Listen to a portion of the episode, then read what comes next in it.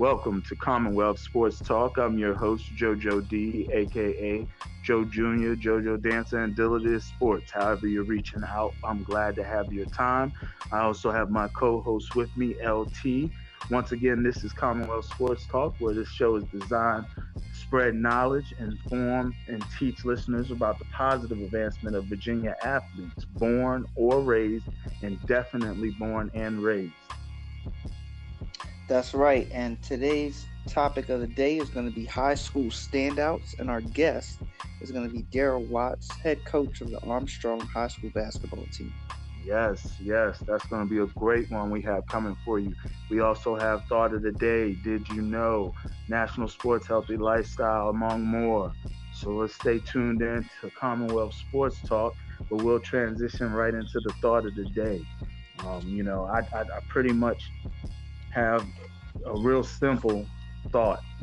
Um, you know, and obviously for what all is going on right now, my thought is going to be with educate, inspire, lead, and do it peacefully in your best okay. Sunday suit. Yes, in your best Sunday suit. To get back to a church quote. Um, right. Make sure you put some respect on your character you know, and how you lead. You definitely understand this is an opportunity. So please lead with a plan, lead smart. Make sure your actions are justified how you want them to be representative of you and yours. So that's my thought of the day, man. What's yours, bro? Okay. My thought of the day is going to be do your part, you know, and as that applies to everything that's going on, um, you know, do your part just simply means everybody has a gift, right? We're all shaped by our own experiences. And your experience, your story can help somebody else and it will help somebody else at some point. So, um, you know, everybody's contribution, you know, is, is different to others. But when it comes to understanding each other and making this world a better place, man, do your part simply means just whatever you whatever you know and whatever you've gone through, let that be a lesson not only for you, but you know, to everybody you come in contact with. Share your stories, you know, share your experience. And and that's how we grow together. And that's how we build a better world, man, one brick at a time. I love that's, it. That's yo. my today. I love it. it. It goes hand in hand. And you know, with this being the fifth episode, a lot of the times we are not scripting everything together as formidable as we did from previous shows. So for the fact that we did not discuss the thought of the day and it still links is, is a true testament to what I'm about to transition into. Um, you, you know the story with Darryl Watts. So um, we're going to talk about that as we bring him in. Um, you know, this guy, I had him on my list because I worked with him past time. Great guy, basketball minded, proud HBCU guy. So I had an opportunity to build with him, and I think it was a great opportunity uh, for both of us, nonetheless. And you know, I put him on the list. I was like, let's let's interview him. Let's see how this goes. Um, right. So I went ahead and got a yes from him. Everything was good. Mind you, this was probably a month ago. So mm-hmm. it's more like, okay, he comes back and gets, you know, with everything going on, an opportunity to share his voice. And not only does he do it just to a circle, he does it to a whole city, let alone a state. So, you know, to have him now be a guy that we're interviewing, I think is a great transition, a great opportunity, a great forecoming of just doing your part, like you said, and it all coming together because it wasn't planned to be any type of political promotional thing. It was all timing of how leaders move, you know. So nonetheless, I just wanted to give him that great introduction as we bring him in. Um, once again, this is Commonwealth Sports Talk. You're listening to JoJo D Radio with LT. We're about to bring in Mr. Darryl Watts. Tune in. Keep it locked.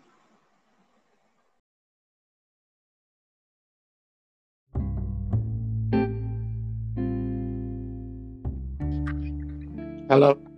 There, you made it. Yeah, I'm here. I'm here. My God. Good to have you on, man. Thank you. Good to talk to you.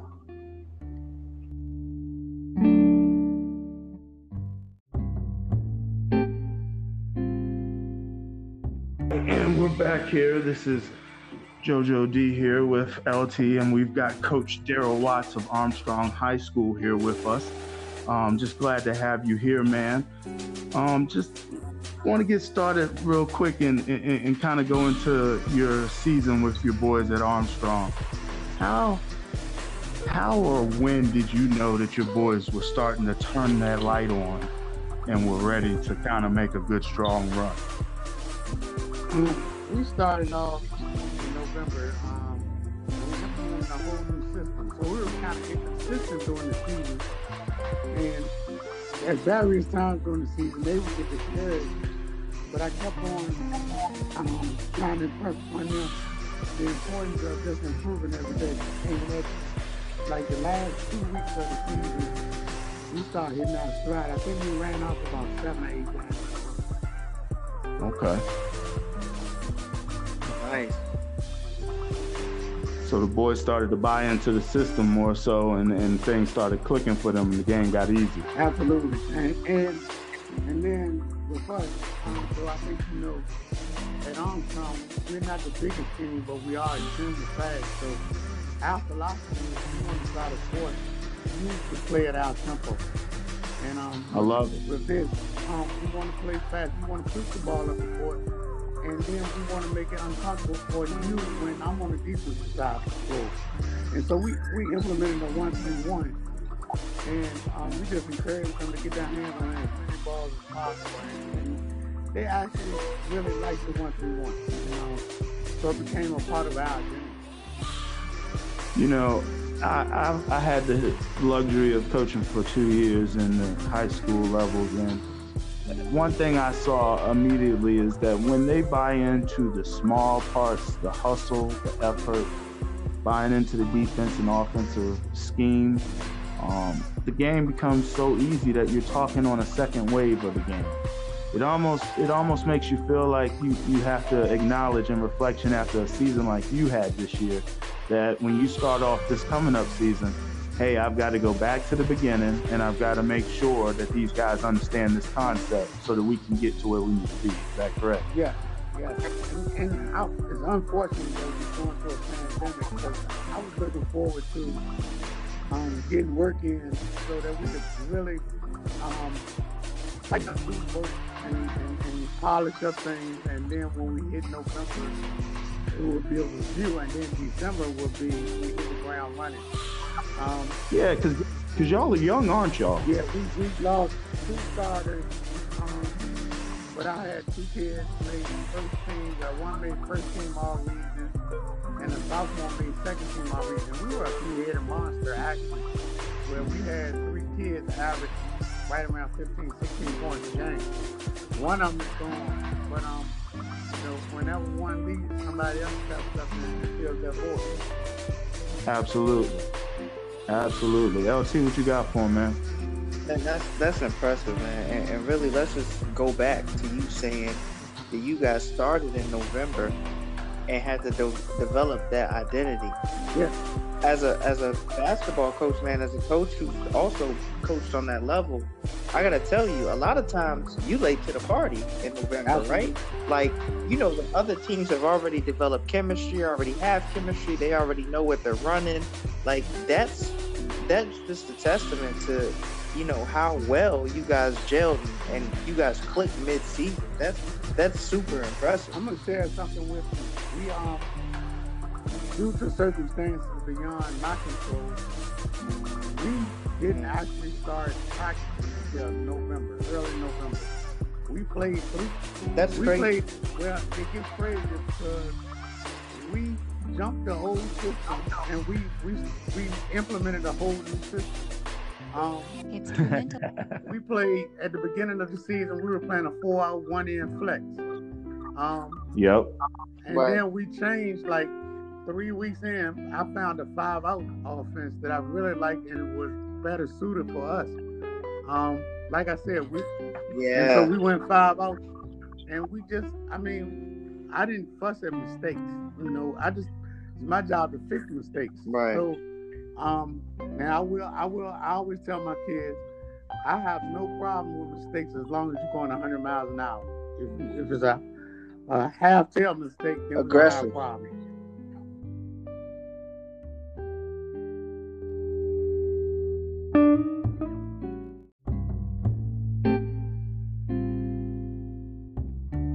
Mhm. Aggressive mistakes. That's right. That's that's the name of the game. So, um, usually once they once they got the gist of what we were trying to do, usually when they made mistakes, they correct themselves. And like I said, they really Right. liked what we were doing. Um, and then, like I said, for us, we're we're probably going to um, butter, butter our bread on the defensive side of the floor, where we're going to force you to play faster than you want to. Yes. Um, we, we, we run, we run. Um, probably, I probably don't run as much as I want to. Um, they, they think they run. Um, and that's always go all the way back to my recreation days. Um, you ask around, my team's always pressed and always run. Yes. That's that's the way to do it right there. Yeah. The five out is, is a, today's approach, man. A lot of teams are doing that today and finding different variations and different ways, you know, to to, to attack on offense. Hey, t- Let, let me talk to a younger crowd. It's called positionless basketball. We've we've spoken There you go. with Dewey Maxwell. We're speaking it with Coach Watts. It's positionless basketball crowd and audience. This is what it's all about now. And so if you are a good coach, it's gonna show when you can muster the best out of what you got, regardless of how hard, how tall, whoever you face. You get the best out of your kids, and you can hold your head high. I can tell you, I can tell you this. Um, I, I, my best player, he only played um, one varsity year and he made all state. He as a Mm. freshman, between his freshman and sophomore year, I had him playing the four, I think, and he would duck me. He would duck me because he didn't want to play the four. He's six two, and then Armstrong six two is a three four. This year, this Yeah. year he played the one. He played the one. And like I said, he, he only played one year varsity and I think four or five ball games as a junior. And he made first team all state. That's getting it. yeah, it is. That's that's a testament to the program. That's a testament to him staying strong with the program. You having your hands on those kids, because it's easy to get straight away out there um, in the city of Richmond, um, and you definitely keep a kid like that going through the program, and he's reaped the rewards his senior year. He deserves Yeah. that. Then He well, You know? he did something, and I've been coaching for 18 years. He did something that's only been done one other time. He had, as a sophomore and a junior, he had academic um, issues, and he wasn't eligible. And we told him to practice with the team all last year. junior. Practice with the team and do everything the team does, and then you couldn't play. You couldn't play games until you got game eligibility in second semester. He practiced all year like as if he was playing, and, and that's a testament to him. Yes. I'm gonna, I'm gonna keep using references back to our old shows where Bernard Comer said, you know, let these kids have an opportunity to fail and fall on their face or, or, or, or have an opportunity to know what it feels like to come back with adversity. And th- these are all testaments. You know, I'm right along the story. I'll give my freshman year up. I lost eligibility and it hurt. And it hurt like crazy, man. And I promise you, I worked my ass off sophomore, junior, and senior year to try to make sure that didn't happen. And I was participating at the best of my ability. So, shout out to any kid who faces adversity and still has a story to tell about it. Because anytime you're able to tell the story, you've survived. It. I can say this, you, Joe, you know where I work at. We serve my, my, my school serves four housing projects. So I know exactly where you're at. So, so Right. they're used to dealing with adversity. They're used to dealing with adversity. Yo, I love when I go out there, coach. Do you know that? Most people don't. I did too. I look, I get it. I get it. Cause I really, you know, as a coach, and you can attest to this, your awareness is heightened as a coach. It doesn't matter how you want to carry it. It's it's heightened once when you coach. You you your awareness is up there. So with life and everyday struggles as a black man on top of that as we'll go later on into the show i know that that awareness going into a place like that is heightened but i love the environment and i love the culture and i love how there's so many kids that's untapped and don't realize it like it's just such a um it's a pool for education it needs that it needs that love absolutely absolutely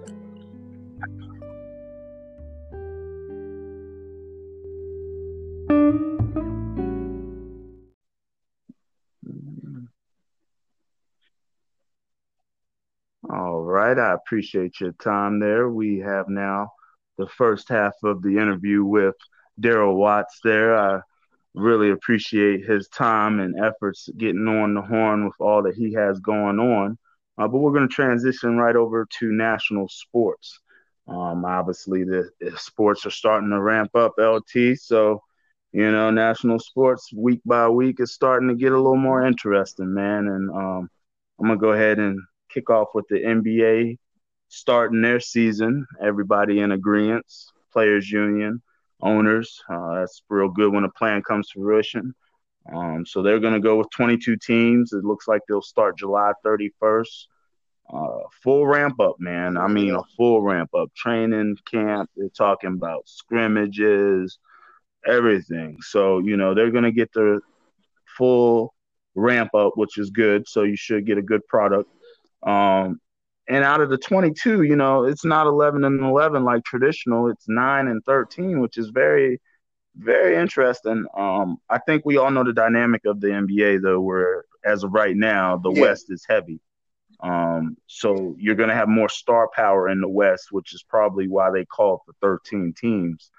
Um, especially when you look at the 9 through 13 seeds right now probably could take on the nine, eight, and seven oh, yeah. in the East right now.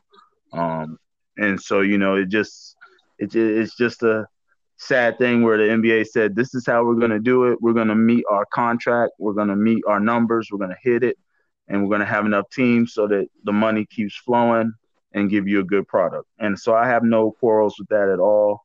Um, I just wonder how that happened, but I think I just answered it right there by saying that contract money talks, man. So, you know, shout out to them in national sports with that because, you know, on a side note, it looks like baseball is is sitting at a round table where nobody agrees. Definitely. So, what's your, yeah, what's your, what's your national yeah, my news national news, I'm gonna go with the NFL, man. Um, you know, and Roger Goodell, you know, having to to try to get in front of his PR nightmare, um, trying to get on the right side side of history as far as you know apologizing for the the whole you know Kaepernick thing. Um, and then you had, of course, like you know statements like such as Drew Brees, you know, um, and and that and that go round, you know, um, you know, there's a lot of a lot of players have have come out. You know, they've done their part in their respective cities. You know, and sharing their stories and you know standing on the front lines. You know, for social injustice. And you know, um, you know, as the commissioner, he was he came out and just you know publicly admitted that he, he got the situation wrong that he got the he got the situation wrong you know owners got it wrong and and you know the public backlash, you know, for Colin Kaepernick just trying to, you know, stand up for what he saw, um, you know, has now come full circle. Yeah, I I I want more. I'm oh, sorry. I want more. I want I want to know why, how, and when, and and the decisions made to determine how he got it wrong. But that's a part of that one percenter club where we don't get to be privy to. However, one a one percenter stepped out or mm-hmm. spokesman, because that's ultimately who commissioners and and you know the commissioner in chief or, or whatever title they have, but that that's their role. Their role is to be a spokesman for that one percent club of the thirty-two. Yeah, but you owners. know who we can trust out of all of this? Our eyes right? Because oh. we sat here and we watched for the past yeah. week. We watched it, right? We watched we watched the public slowly turn. We watched what we all knew what was true, you know, and we had to watch via video. Yes. We had to watch the true evidence, just like everybody else. And Roger himself saw it, and then and then it got it got displayed all over the groundswell of social media, and then and by that time you don't have a choice. Absolutely. Absolutely. And see, in, in that choice, see, you don't have a choice. But here's another thing. You just said your eyes determine it. Shout out to the mm-hmm. Drew Brees situation for all parties Absolutely. and ways involved. Um, Drew Brees is in a position where he could take that public hit. So, in the negative light of that, oh well. Drew Brees is in a position to correct his rights. He's already made his first step to doing it. Right. Salute. Drew Brees realized that all his 30 some years of putting forth his best foot forward has been great, but it's still not from everybody's perspective or from a worldwide perspective. Exactly. That's where he had to wake and that's, up. That's at. what growth is, man. That and that comes back to talking about your experience, right? He was talking about his experience, right? Yep. It it just so happens that he yep. didn't I and I wouldn't say that he didn't listen as much because he seems like a guy that you know he you know he I could say that he's a fair guy as far as his resume. He seems like a fair guy when it comes to personal yep. issues. But the thing is, he doesn't have to experience that. So after he, you know, after he hears it, and I was having the conversation yesterday, after he hears it, he goes back home. You know, he lives with his family. He's he lives in his own skin and his experience, and he walks out the door and he's Drew Brees again. You know what I mean? That's gonna that kind of stuff needs a constant reminder. You're gonna need that. You're gonna need to be reminded of what it's like. You're gonna need to be reminded that somebody else has a different skin and a different perspective and a different experience. Yes. And so, you know, that's why I believe it's going to be a win situation because he's going to be held accountable. He's a very high standard guy for the white culture. Um, I think that he is a great representative prior to that situation. And so even moving forward, he's still a guy I would like to say, hey, he's the spokesman for white America saying that we just want injustice, you know. We want we want everything to be on a fair playing field, you know, and then let the choices that God has given you the right to have to then determine your outcome, not to be put on a playing field where you're at a mm-hmm. pitch count of 0 and 2, you know, zero balls, two strikes. Man, you're on defense all day, every day, similar right. to a black man's walking life.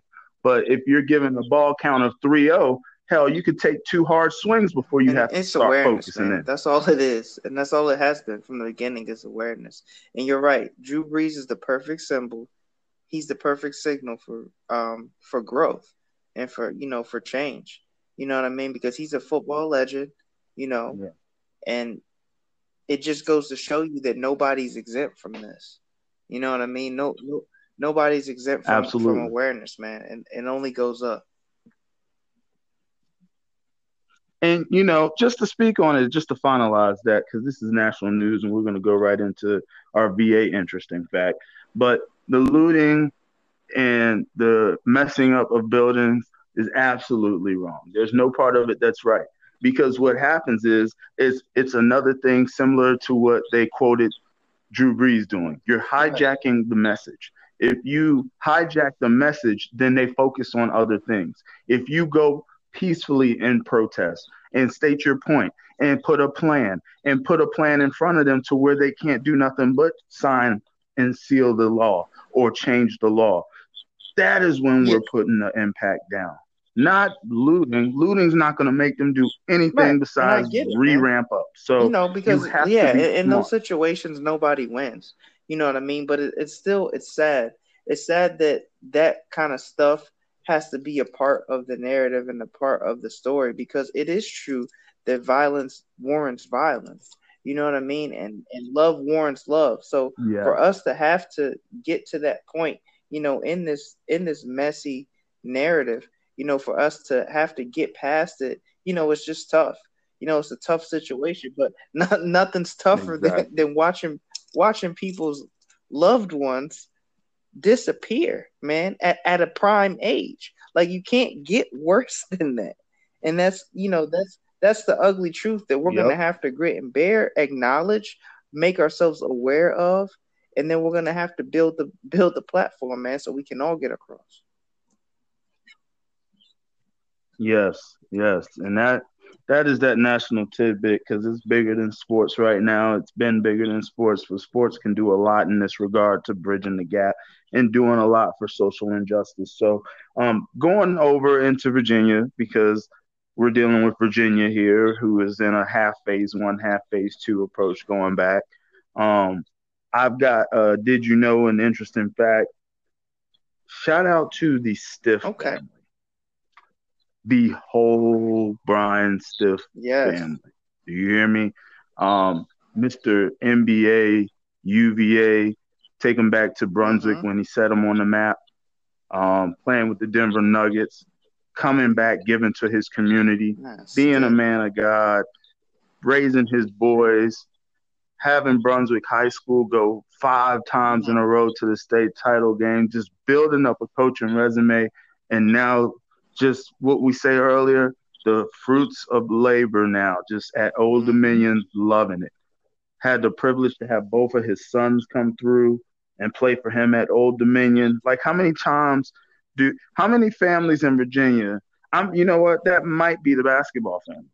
That might be the Virginia basketball family because your your dad was your college coach, both sons played for you, and you all did this staying in the Mhm. state of Virginia.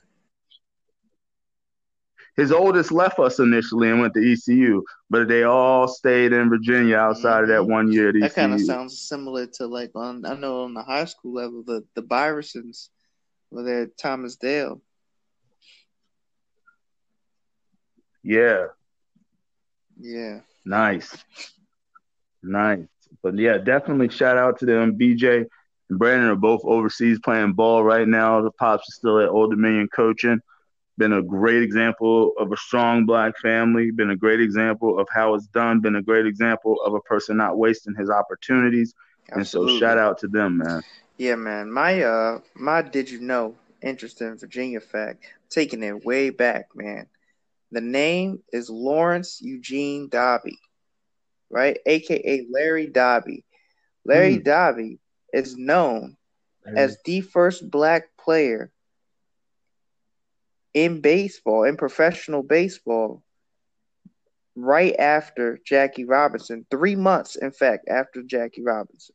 Now, the interesting part about Larry Doby and how that plays into Virginia is that most people don't know that at 17, after playing um, his first couple years in the Negro League, and this is 1952, by the way, he went he went and uh, served his country in World War II, and he played basketball at Virginia Union. That's right, basketball at Virginia Mm. Union Mm. while serving in World War II. He came back, and he was the first black player in the American League three months after Jackie Robinson. So he does have that shadow. You know, he was the first black player, along with Satchel Paige, to win a World Series for the Cleveland Indians.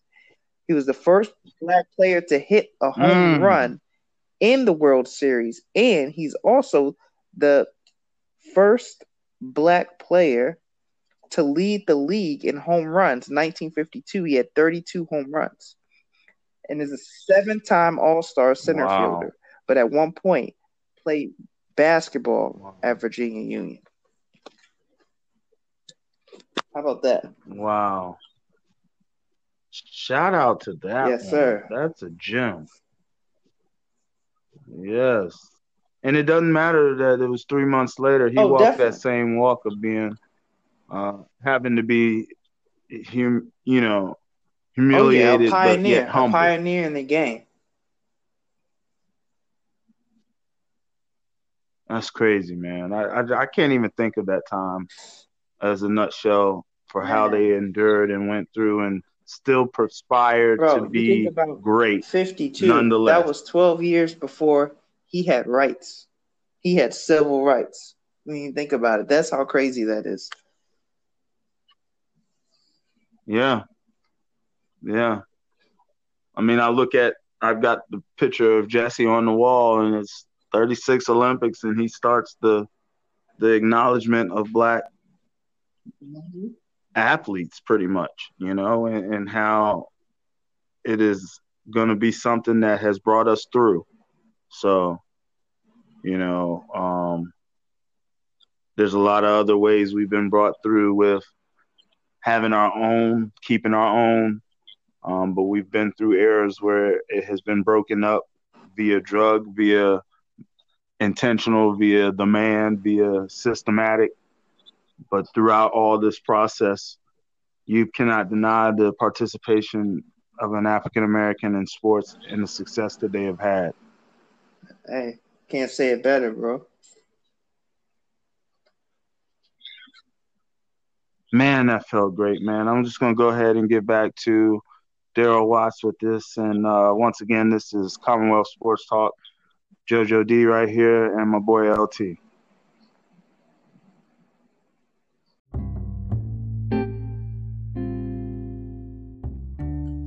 Yeah, man, and, and in a spot like that, you know what I mean? Like you said, they face adversity every day. So I mean, if they could make it right there at home, they could make it anywhere, which explains exactly why you guys were nine and one at home last year, yeah. coach. Yeah. Um, Man, going in there, that's what that we was.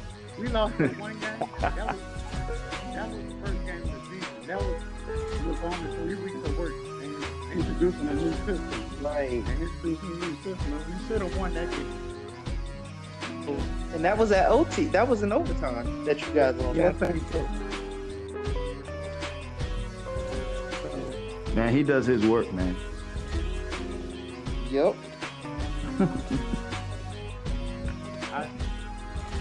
wow. So look, let me just let me just figure this one out here.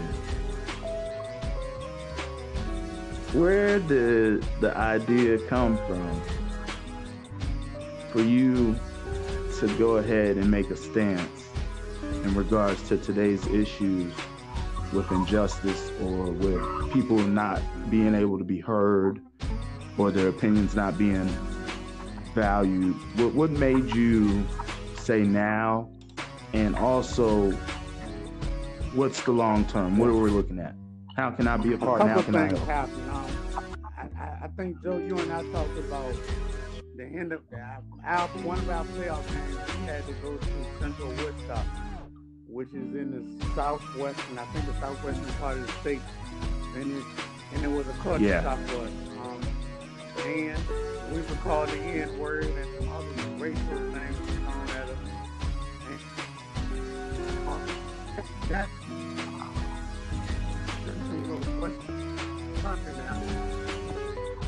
all of that went into my thought process.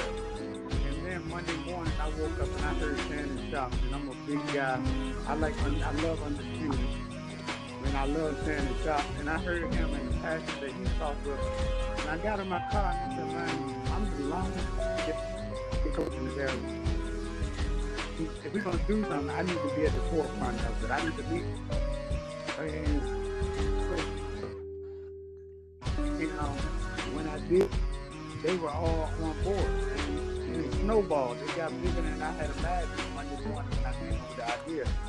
And so that's that's where we went. And then when we had the Zoom meetings this week, planned for today, everybody said, well, it can't be a one day one day event. We have to do some things moving forward. And so sometime next week, I'll be doing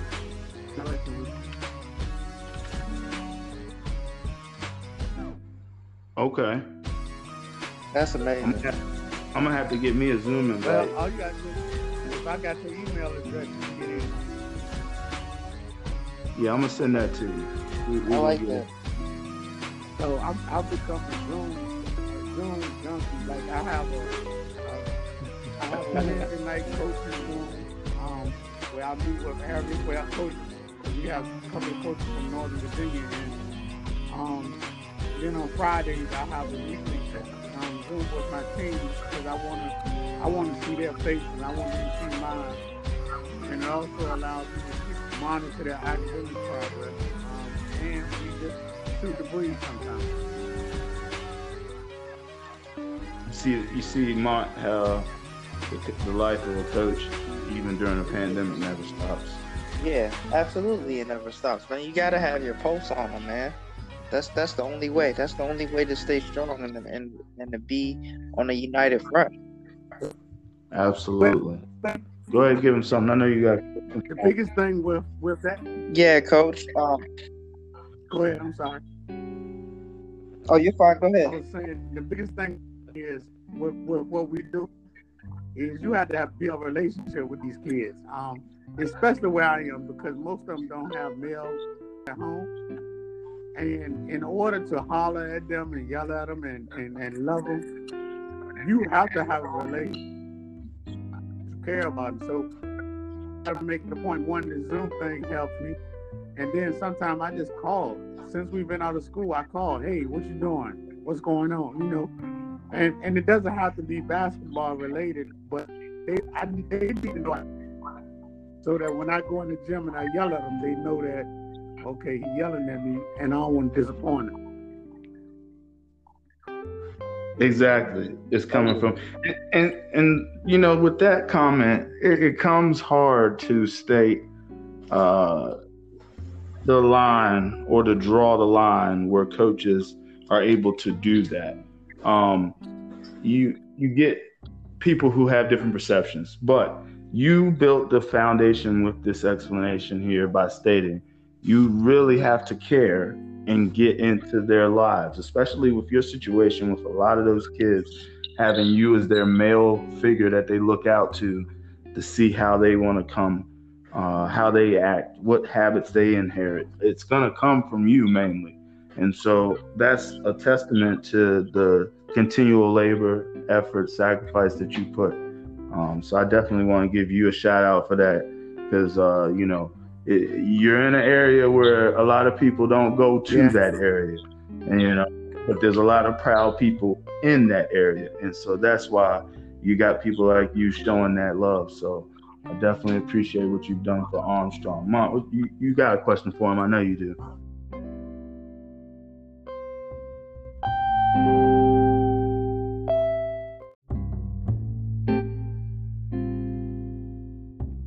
Nah, I was. Yes, sir. I was. I was saying that you know, you know exactly, you know where you stand and all this. That's why when you mentioned being the longest tenure coach in the area, you were saying that you have to lead the charge. You know, so basically, what you're demonstrating to these young men, you know, and particularly these young black men, you know, you are you have an effect on them that goes way beyond the scope of basketball.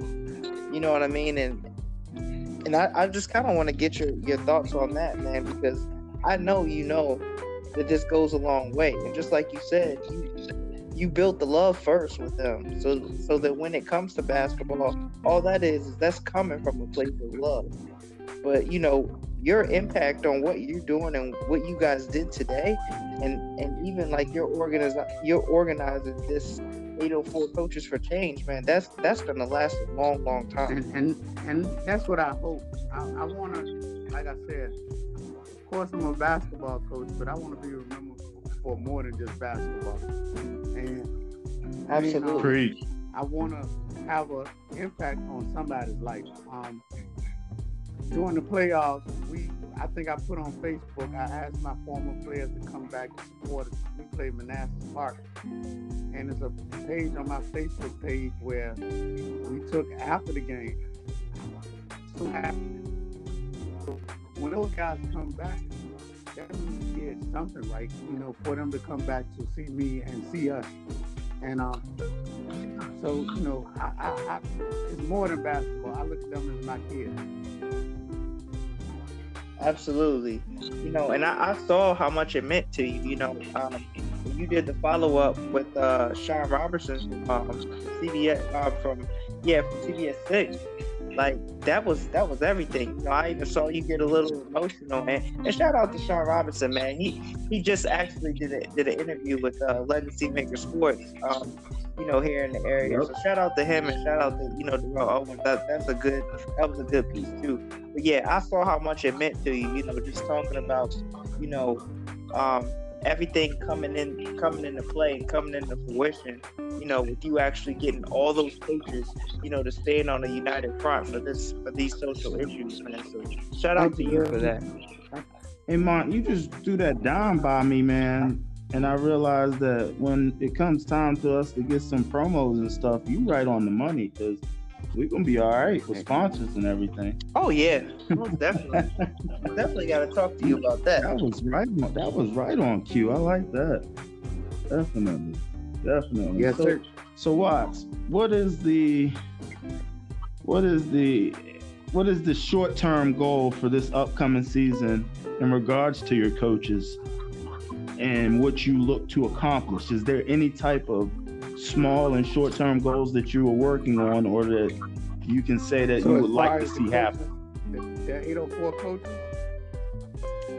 So we discussed Yes, sir. some issues that we wanted to address. Um, first and foremost, improving relations between um, the black the black community and police, and educating our kids on how to handle interactions with police.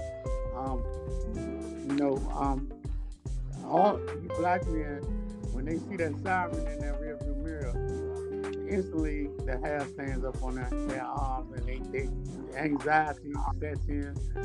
Um, and we want to teach them, you know, when the police pulls up, you need to know how to talk to them and you need to know how to get through that moment. Um, that's one thing we talked about. The other thing we talked about was trauma. What we um, experienced up at Central Woodstock, some of our kids had, you know, had to deal with some after effects of that. So, um, dealing with trauma and mental issues, um, also dealing with authority figures and females. Um, and then we wanted to set in some financial literacy education. So um, we we just don't have an agenda, and that will be forthcoming in the next few weeks. Um, we were, we were just trying to put a lot of energy in the last four days to plan for the day, and but it will go it will go beyond today. Absolutely. I, and, and I want to throw another additional jewel in on there. Shout out to Joe Dillard Sr., my father, man. And this is in regards to how you just had those kids with their experience. Um, not being in a culture where they were exposed to that and just being culturally shocked and might be long term affected by that because they just wasn't prepared for that in any stretch of the manner.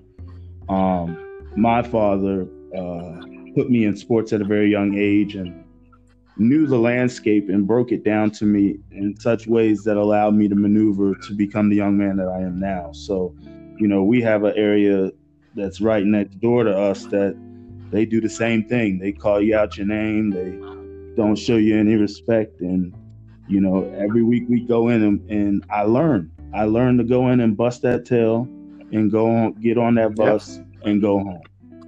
And, you know, it, it's, it's a testament to how those are out there silent protesting, to those who are peacefully protesting, to those who are protesting behind the scenes, and to those who are protesting with education and educating others. So, you know, it, it's it's a I really feel for those boys to go through that because as a player I had to go through it that situation, and as a coach I had to take boys into that same environment and um, I had a star athlete get called and he reacted, and I had to forewarn him, and he still reacted, and so I was disappointed in him, and that's how we are as coaches. We hold our kids accountable. So he was he was utterly mad at me for a second because he thought I was taking somebody else's side, but I told him I prepared you to be prepared to face something.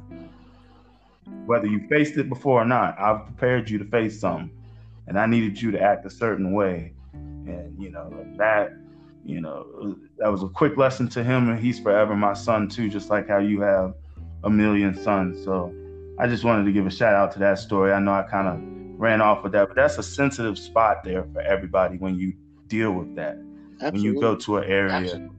and there's a crowd nonetheless that you're not familiar with but at the same time you're not prepared for. And so when you said you're going to educate these kids and you know teach them how to interact with police, the one thing I thought of was they just need to be educated and know the laws. Be educated and know the ins and outs. Be educated and know what's good and bad. And then in that case, they should always have a better chance knowing that too. So, like I said, man, I'm gonna definitely link in with you on that and, and start to um, put my foot forward with that too, because I, I absolutely believe in what you're doing.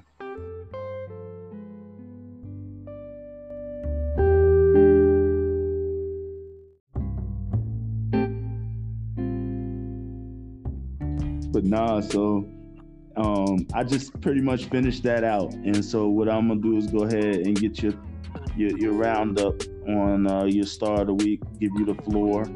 Give you a minute to talk about everything that you want to do with, um, you know, the movement. Anything, man. Um, you, you, you got it. So as far as what, what the group is um, hoping to accomplish. Um, for us to change, we have to be more understand the legislative part of it and, and how important it is to vote. So, you know, we, we will have some kind of education in that area as well. Um, um, and, and, and, make sure that, that they know. Um, I think Jason Williford stated today, if, if you're not with us, then we need to vote you out. And if you're going to help us, then of course we're going to support you. Um, and so, you know, I need to impress upon my kids the importance of voting. Um, I heard, I think one of my friends told me this week that he doesn't normally vote, but in light of everything that's going on now, he is going to vote, and, and it's big because that's how we get change. Um, as far as my kids go, um, yeah, I can't wait to get back to the gym. This COVID nineteen thing is really throwing a monkey wrench in. They are they they are calling me and texting me, asking can they get in, and yo, you know I'm a gym rat. I, I love to be in the gym. Um, so, you know, and like I said, we have some things we need to polish up. We were two games away from playing the state championship game, and being that close, you know, that makes me that more anxious to get back to work. Yeah, absolutely. Taste buds, boy. Um, absolutely. With my guys, the guys I have coming back, um, like I said, we lost a big chunk of and, and Kevon Johnson. That was the six two point guard that I mentioned. We lost him, but we kept our other two parts of that okay. the monster that I mentioned. Um, Raequan Lee Bryson is a sophomore. As a freshman, he started the whole season. He averaged six points a game. This year, he averaged 15. Um, he needs a little less than 400 to get to a thousand, and his confidence is growing by the day. Um, I'm excited. I love that. You know what I'm excited about? That point club. I love it. I had a conversation in the preseason. What's that? He stated, you know, I asked him what his goals were, and you know, he told me, and so I said, "What's your plan to get to your goals?" And he didn't have an answer, but he went home and thought about it. And I got a text saying, "Coach, I'm gonna start coming to school at six in the morning and getting my shots up before school, and then come back after school." You know, and so, um, and it paid off because, like I said, his scoring average went up by ten. Um, and we talk about what he needs to do to improve. Um, excuse me. The fruit of labor. Absolutely. The fruits of your um, labor. Then I have Jawan Williams, who is, I guess, our place version to a junkyard dog. Sometimes I have to, I have to take the newspaper and pet that dog. Love it. yeah. um, but, but he, he's so competitive. He's so competitive that sometimes he gets his own way. Um, he's also the guy that wants to accept the challenge. Uh, he led us in scoring. He had 16 points a game this year, but he also wants the challenge of guarding the other team's best player. Um, so, so that's that guy. Um, oh, love it. Trying to help. Oh yeah. He wants smoke. Yeah, he wants that smoke. He wants two way action. I that's. I am an yeah. advocate for two way ball players. Man, those are those are the dangerous ones, um, man. I'm I'm not even worried about so much his basketball problems. I I'm trying to get him to be a better teammate, and um, a better teammate because because I've seen him. Yeah. Like I I think I went off one day on him at the end of the season because I didn't think he treated his teammates well, and so um, and and to his credit, Yeah. after I went off the last two or three weeks, you can see a change in behavior. So, um, we talked yesterday. I called one of those random phone calls, and you know we discussed that. You know, and and it's a thing that I'm I'm going to keep on discussing until he demonstrates that that he can be a leader, and and and sometimes your teammate might need a kick in the pants, but also they need pats on the back as well. You know, um.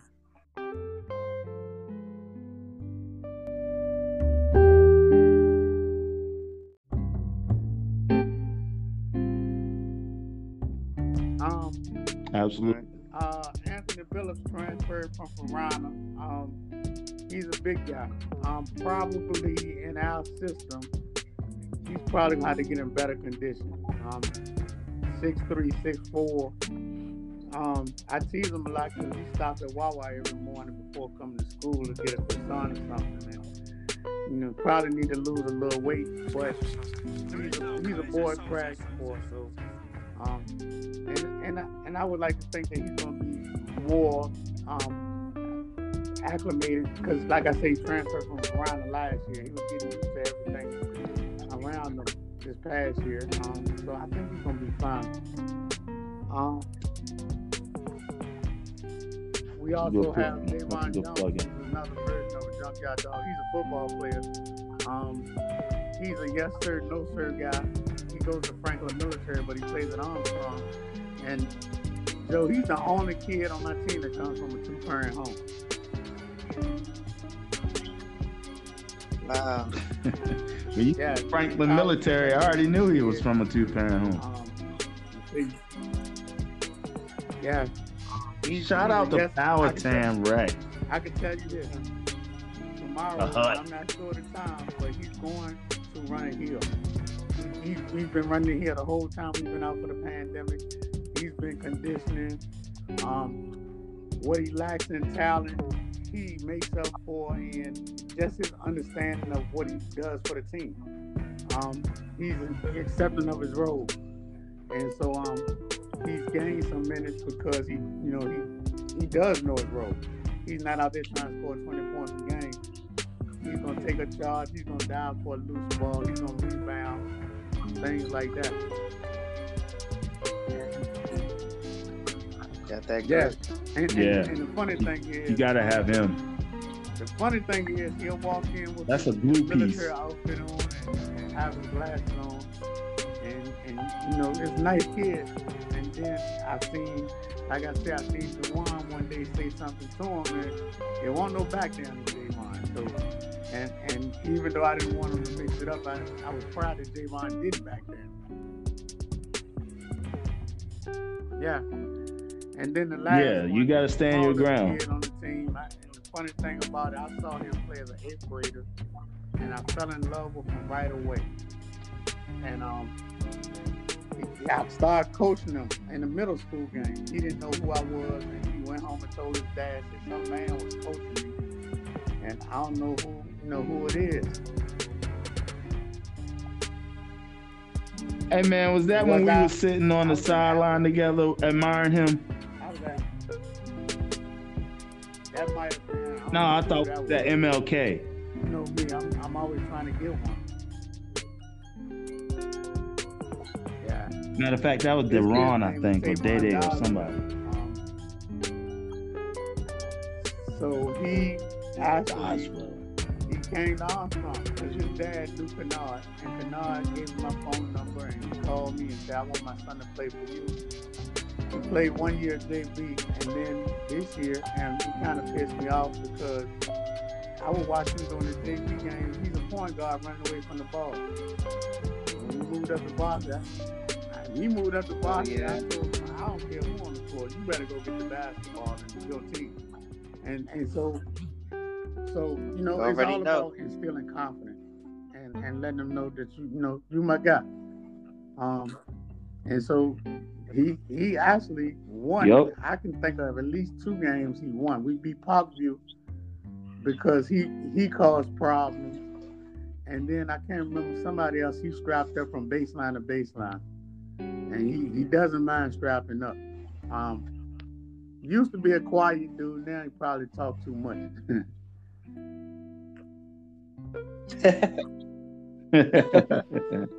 yeah. That's all right, man. that's a good that's a good core of boys right there. I love it. And you're the perfect one for him, coach. It sounds like you you really just enjoy it so much, and that's that's part of it. man. Yeah, that's I- part of I- that winning I coach. Like I said, I try to make it right now with us having distance between us.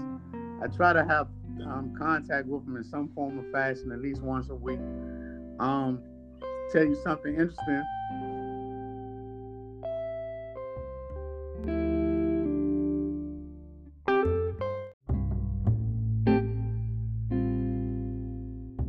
One of them, one of them called me one day and said, "Coach, I need a pregnancy test."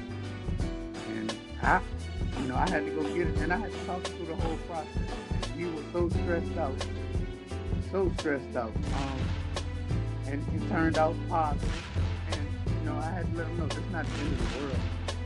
It's an opportunity, it's an opportunity for you Right. to improve your academics and your athletics. Because now it affects somebody else. Um, and so we, we, we talked about it and we got him through it. Um, I knew before his mother. And um, all the while, you know, because I was there for him doing that, now when we go back to the gym, I probably can get on him a little more because he knows that I care about him outside the basketball. Yep. Yeah. The Yeah, life yeah, of a coach. Exactly. Deeper than them lines. I- It's deeper I'm- than that sure there's 64. for every coach, but if you coach Yo. in the city, it's definitely yes, it is. Hey, look. Hey, look. I know you're gonna appreciate this one. I um before we got on for the interview, I had to run and, and get my afternoon delights, and I went and got me some uh, uh Oh, dozen of blue crabs and tore them up. What? That Didn't might stand me a tomorrow. Didn't stand a chance. See, See, I knew I was gonna Right. curve And I- that out of you. That's that's what I was doing had right there. king. I had them king crab legs uh, last Oh, weekend, man. But see, There you know me. I, I, I lived That's six years in in, uh, in the Maryland D.C. area, so you know I, I'll be missing the wharf, man. I just passed through. I was in 93. Yeah. You know, Wha- I, I, I thought about stopping through Baltimore and getting me something and bringing it back home. with me. Boy, boy, Man, boy. Yeah, I miss it. That's We gotta sit out. We gotta sit out and um, we gotta sit out and have us some some crabs and chill out one time, man. Cause that's what I was gonna. I knew I was gonna do that when I was in Richmond with y'all, but I never got a chance to do it. And that that's one of them tell you things where you know you feel good when you Yeah. doing that. I introduced Bernard to neighborhood I grew up with, on Ruffin Road Playground, y'all call it, um, I forget what y'all call it. But we would break down and put newspaper down on the sidewalk and throw the crabs out of the newspaper and we have our music. If you walk down the sidewalk, you would have to walk around. Um, that's, that's just how we do it. and, and, and minutes turn to hours. And we just have fun doing that. And then I just introduced Bernard to a, um, I have a crab table. It's a round table with a hole in the middle, and you can put a trash bag in the hole. And you just throw the, There throw you the, go. throw the um, Yeah. and everything in this hole, and you take the trash bag out, throw it away, wipe the table off, and keep going. And um, so so you know that means well, you know I'm serious about these. I love it. Yes, sir. That's what we talking about, my man.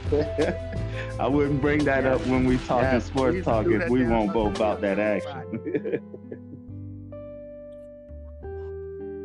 Look, that's what I wanted to shout out. Look, Phil, we all used to, to be at the crabs and everything. I was we had a like, man,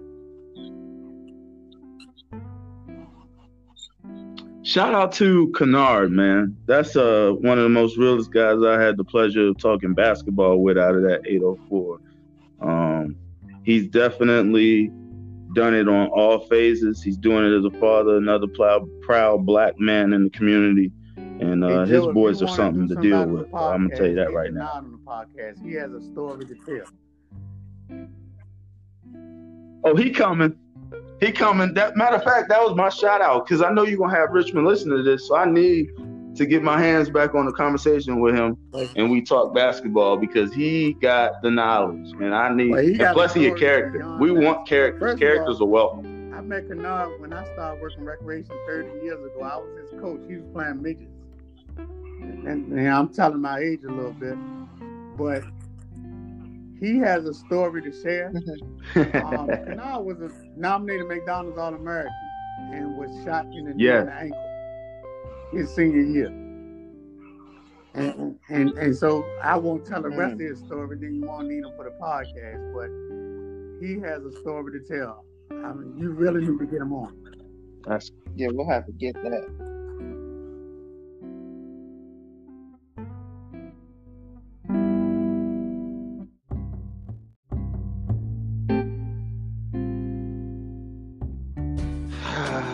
Yeah. I'm gonna have to Biggie him. I'm gonna have to summon he him to the table like Biggie because yeah. he gonna have to give me that story. might have might have to hang him out the window. Jug. yeah, because definitely, because he he's gonna, and he's a leader. You know what I'm saying? So he he's faced it. So I yeah, I say no more. Say no more. Okay.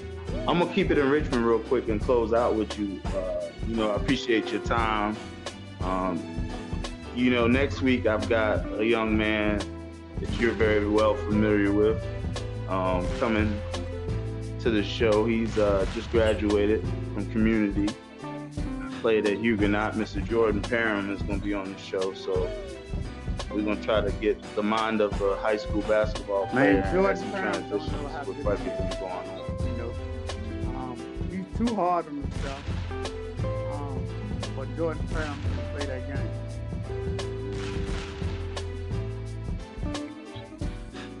after you say that, because I didn't want to be biased. After you say that, I'm gonna say this because I ain't gonna talk that well when I have him. But he is one of the purest basketball players I've seen in a while that I've been able to train. And, and when I tell you he's got all the fundamentals, and, and yes, he beats himself up.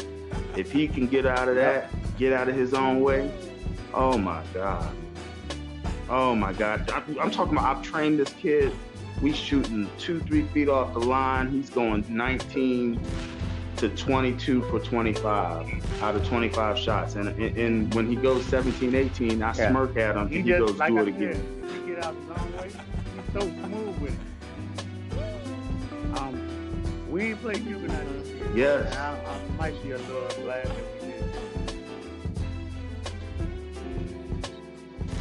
Yeah, and that's an honest comment because I'm gonna tell you why he got in his own way. It's it's the different world when you're a sophomore and you get that open shot, and it's a different world when somebody at a state level says that boy can shoot, and then your next two years everybody knows in the gym that that boy can shoot, and you're getting two people on you. You're getting, you know, it, it was just a, it was a transition for him Right. to still try to play team ball, but having to know when to take over. And that's what that was all about. Yep. And so you have that balance, and sometimes it goes one way or the other heavier, but you do it in regards to the team's success. So I'm gonna be glad to hear what he's got to say when we get him on, get a young man's perspective, see how he's feeling throughout this whole process and what his message is. I'll do that, and, and I'm sure he'll Yeah. take it in stride. But talked to his he is he is hard on himself.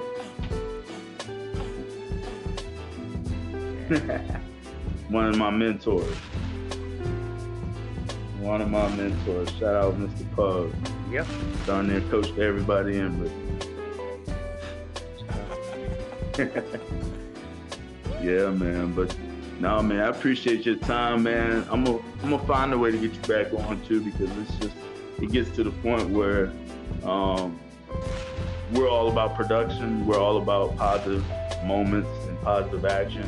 Right now, it gets no more positive than what you're doing. So um, I appreciate your time, taking your time out of the day I- for us.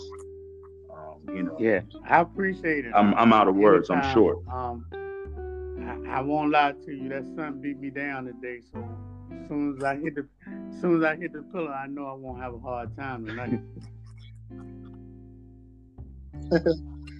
Yeah, well deserved. It's one Well of deserved. ones. Yes, sir, coach. You uh you, you definitely uh definitely a, a model that we need more of, you know, in, in terms of the community, you know, in terms of our youth, man. So we appreciate all that you're doing for Thank sure you. and thanks for coming on.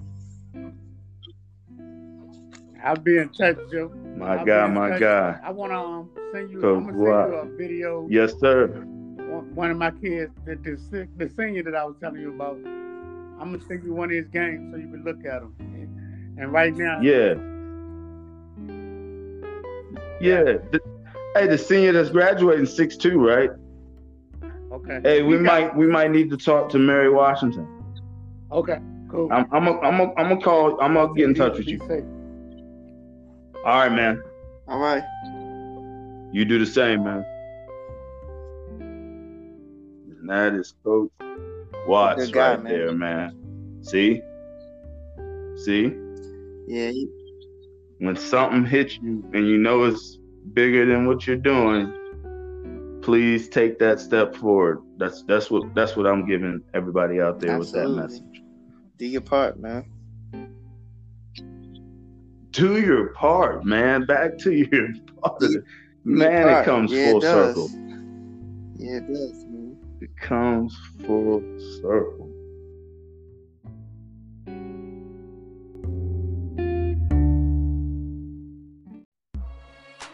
And those who are still tuning in, we appreciate you. We definitely appreciate the fan base out there and those who tune in Commonwealth Sports Talk. Once again, we're at the Healthy Lifestyle segment. Uh, but just wanted to once again say that was a great interview with a man with a purpose. That's a man on a Absolutely. mission. That's a genuine guy right there, Darryl Watts, man. Yeah, yeah, and so he's he's gonna he's still got a lot in front of him. I love it when people know their path and journey and, and they continue to push forward with it. So uh, shout out to him. Um, we'll go right ahead into my active lifestyle is more of a uh, routine that you would want to develop.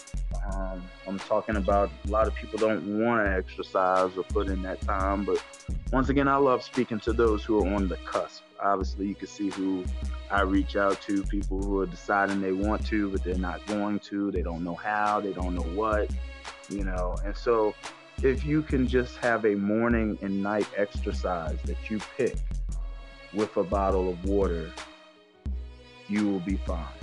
You will be starting to see changes immediately if you are not active. If you are already active, it allows for maximum performance for the next day. You start your day off right with a stretch. Um, obviously, your body wants to stretch when it wakes up, so why not go into a full exercise of stretches and getting your body prepared for the day? Um, after your day, you go into nighttime. That stretch is going to allow your body to say that it is now relaxed. And anytime you're relaxed, you fall asleep. When you're on your couch in the sofa, you fall asleep. When you're in the recliner, you fall asleep. So stretch at night and allow your body to relax, and you'll fall asleep. There it is. yeah, that's a good one, man. That's a good one. Yeah, That's simple.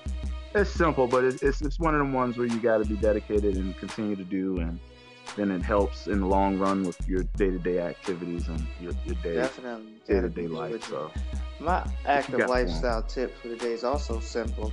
Um, you know, in the same line of stretching, you know, a lot of times we have that that muscle tightness, you know, um, with working out and you know pushing our bodies to the limits. And a lot of times we don't know how to handle that tightness or how to treat, you know, those overworked areas of the body. you know, especially the large muscle groups when you start talking about the hamstrings and quads and all that good stuff. But um, so my tip is gonna be that before a workout, before strenuous exercise, is gonna be heat. You heat the muscles up, right? It's just like what stretching does. It heats the muscles up. You want to be warm when you get into the prime activity of your workout. And then, of course, afterwards, you want to cool down. So, um, ice, you want to ice the, the areas of the body that are sore and that sort of thing. And most of us know that as athletes, but I'm going to give you the reason why. So, when you're heating up the muscles, you have what's called vasodilation. So, that actually, yes, that actually brings mm. the blood to the to those parts, you know, of the body. So you're warming that up. You're you're putting blood through those those places so that you can um, have maximum length tension, right? Like you can you can stretch the furthest, you can get all the performance out of those muscle groups. And when you cool down, you have what's called vasodilation. When you ice those large muscle groups, what you're doing is you're preventing um, the swelling. You're preventing swelling. You're bringing swelling down. You know, your body's already hot, and the temperature of those muscle groups are hot. So you're cooling it down um, to slow the blood flow and also to slow any um, any uh, swelling. Okay. Okay. Well, that sounds great. That sounds like something that it seems so simple, but it could be misconstrued as a process that people don't remember and you're all jacked up. So, you know, knowing to do the right thing and trying to be as healthy as possible is the whole point that we're trying to get across with that. Um, we definitely want everybody to put their best foot forward in life um, in regards to that nature. So, oh man, here we are. You know, episode five wrap up. You know, another one. I love it. Um, you know, it's awesome to have uh, the ability to start this show with no sports pretty much going on and to still make it relevant. It's awesome to have a pandemic hinder certain things and we still make it happen. Um, and it's crazy that the world still wants to act the way it does and the beat still moves on. So we're going to continue uh, moving on next week with bringing Jordan Parham onto the show of episode six. Uh, Huguenot High, thousand point basketball scorer, uh, future doctor on his way to be to Lynchburg to play ball. Um, very proud of this young man. He will be on next week. So, uh, once again, thank you for tuning in to Commonwealth Sports Talk. This is JoJo D with my man LT. That's right. Y'all stay healthy, stay safe. man. Let's get it.